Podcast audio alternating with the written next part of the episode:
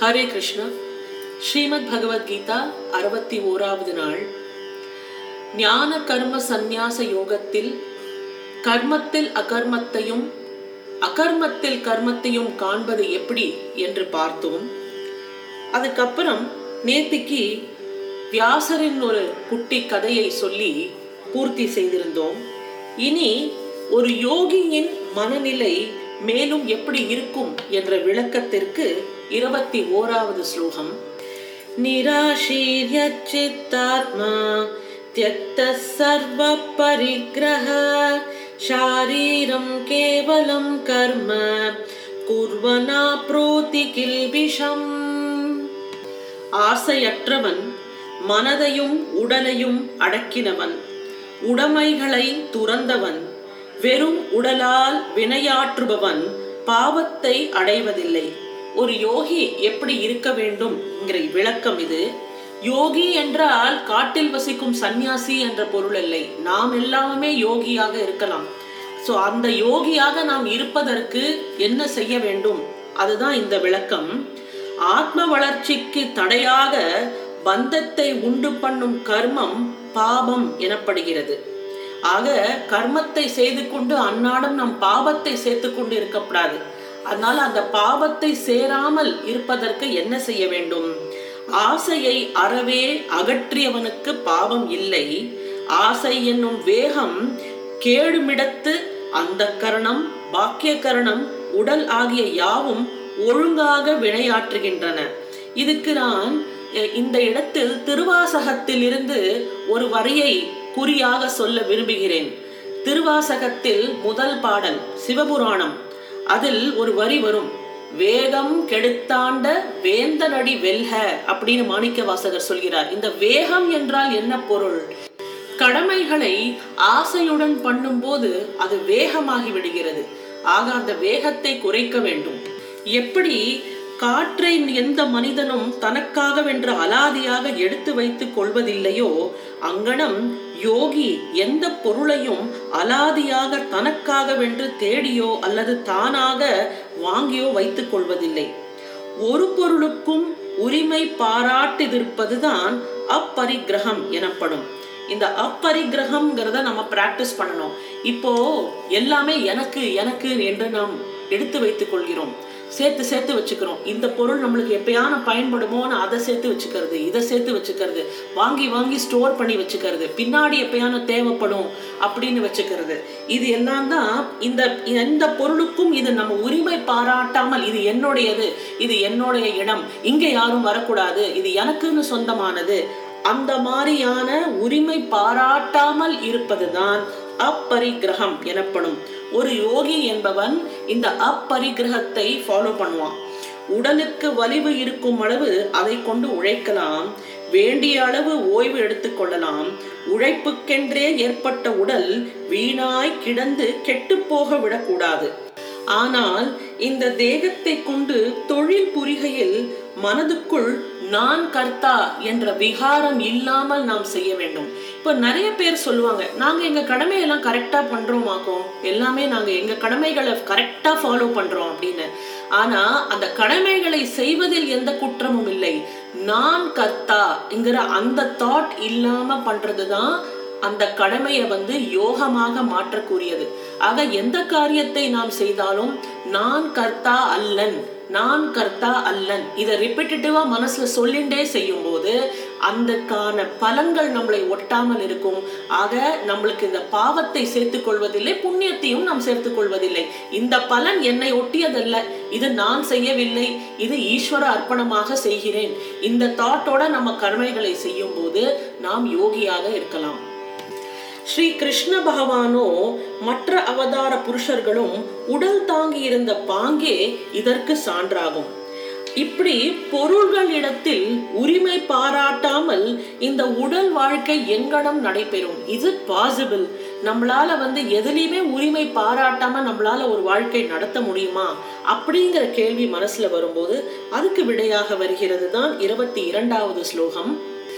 यदृच्छालाभसन्तुष्टो द्वन्द्वातीतो विमत्सरः समः सिद्धावसिद्धौ च கிருத்வாபி ந நிபத்தியதே தற்செயலாக கிடைப்பதில் திருப்தி அடைபவன் இருமைகளை கடந்தவன் பொறாமை இல்லாதவன் வெற்றியிலும் தோல்வியிலும் நடுவு நிற்பவன் கர்மம் செய்தாலும் கட்டுப்படுவதில்லை ஒரு யோகி என்பவன் தன்னோட எதிலையுமே உரிமை பாராட்டாமல் எப்படி இருக்க வேண்டும் அப்படிங்கிற கேள்விக்கு பதிலாக வருதுதான் இந்த இந்த ஸ்லோகம் என்று சொன்னேன்.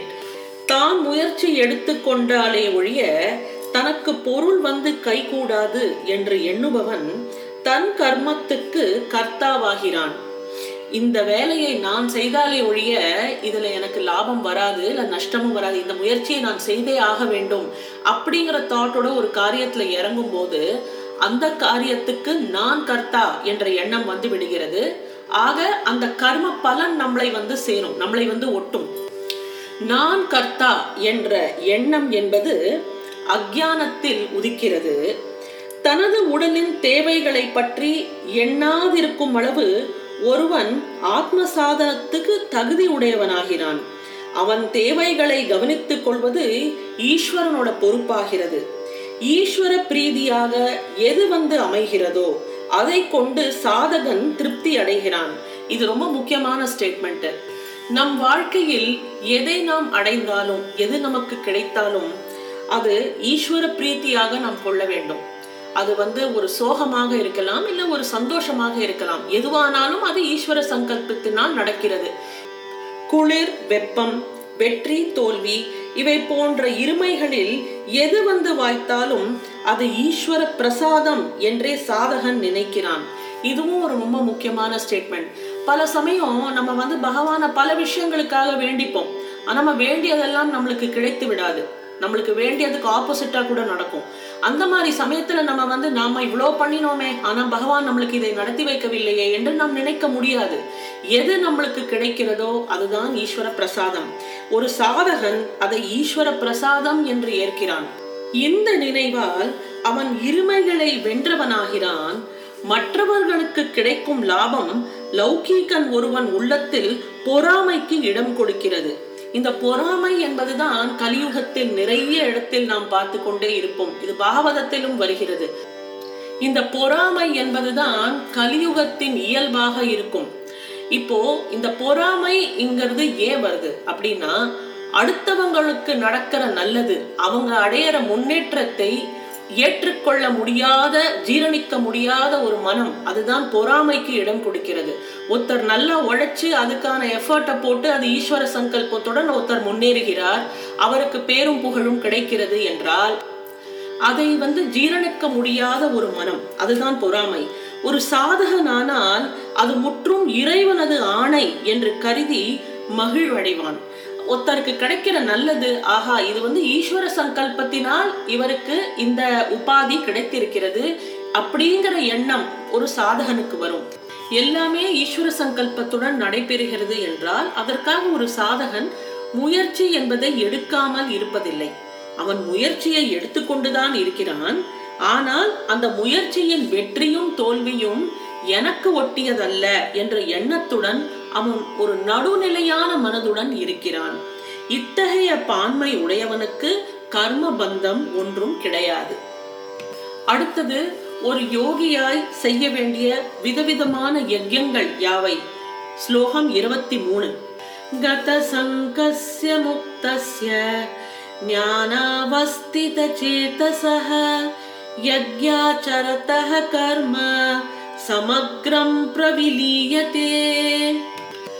பற்றில்லாதவனாய் முக்தனாய் ஞானத்தில் மனதை உறுதிப்படுத்தியவனாய் கடமையை யஜ்யமாக செய்பவனுடைய கர்மம் முழுவதும் கரைந்து போகிறது. பந்தமாக இருக்கட்டும் இல்லை முக்தியாக இருக்கட்டும் ரெண்டுமே மனதை பொறுத்த சமாச்சாரமாகும். பகவத் பிரீத்தியின் பொருட்டு கர்மம் செய்கிறவன் யாகம் செய்கிறவனாகிறான். மனப்பற்று நீங்கிய பின் எவ்வளவு கர்மம் செய்தாலும் கேடு ஒன்றும் உண்டாவதில்லை. கடலுக்குள்ளே கொட்டிய உப்பு போன்று கர்மம் பந்தத்தை உண்டு பண்ணாமல் கரைந்து போகிறது. எந்த காரியத்தை எடுத்துக்கொண்டாலும் ஒரு கேள்வியை நாம் நம் மனதில் கேட்டுக்கொள்ள வேண்டும். இதனால் பகவானுக்கு பிரீத்தி உண்டாகுமா உண்டாகாதா? இது பகவத் பிரீத்தியை உண்டு பண்ணுமா பண்ணாதா? இந்த கேள்வியை நாம் எழுப்பும்போது இதனால் பகவத் பிரீத்தி உண்டாகும் என்றால் அந்த கடமையை நாம் செய்ய வேண்டும். இந்த மாதிரி எல்லாமே பகவத் பிரீத்திக்காக செய்கிறோம் என்ற எண்ணத்துடன் செய்யும் போது இந்த பகவத்கீதையை நாம் டெய்லி படிக்கிறதும் கேட்கறதும் உட்பட இது எல்லாமே பகவத் பிரீத்திக்காக செய்கிறோம். இந்த இந்த மாதிரி ஒரு எண்ணத்தோட ஒரு காரியத்தை செய்யும் போது இதுக்கான பலன் நம்மளை வந்து ஒட்டாது. இந்த கடலுக்குள்ள கொட்டிய உப்பு போன்று இந்த கர்மம் என்பது கரைந்துவிடும். இதற்கான நல்ல பலனோ கெட்ட பலனோ எல்லாமே கண்ணனை சேர்ந்ததாகும். முதலில் உள்ளங்கையில் நல்லா எண்ணெயை தடவிக்கொண்டு பலாப்பழத்தை அறுத்து சுவைகளை எடுப்பாயானால் இந்த பிசின் என்பது நம் கையில் ஒட்டி கொள்ளாமல் இருக்கும் இல்லையா? அதுபோல முதலில் பரமாத்மாவை பற்றிய ஞானத்தால் நமக்கு பாதுகாப்பை உண்டாக்கி கொள்ள வேண்டும். பிறகு செல்வம் முதலான உலகப் பொருட்களின் நடுவே நாம் வசித்தால் கூட அவ்வழியில் எந்த வழியில் நாம் வசப்படாமல் இருக்கலாம் என்பதுதான் இந்த ஸ்லோகத்தின் விளக்கம். ஆக நாளைக்கு இருபத்தி நாலாவது ஸ்லோகத்தை பார்ப்போம். பகவத்கீதையின் அறுபத்தி இரண்டாவது நாள். நாளைக்கு உங்களை சந்திக்கின்றேன். நன்றி வணக்கம்.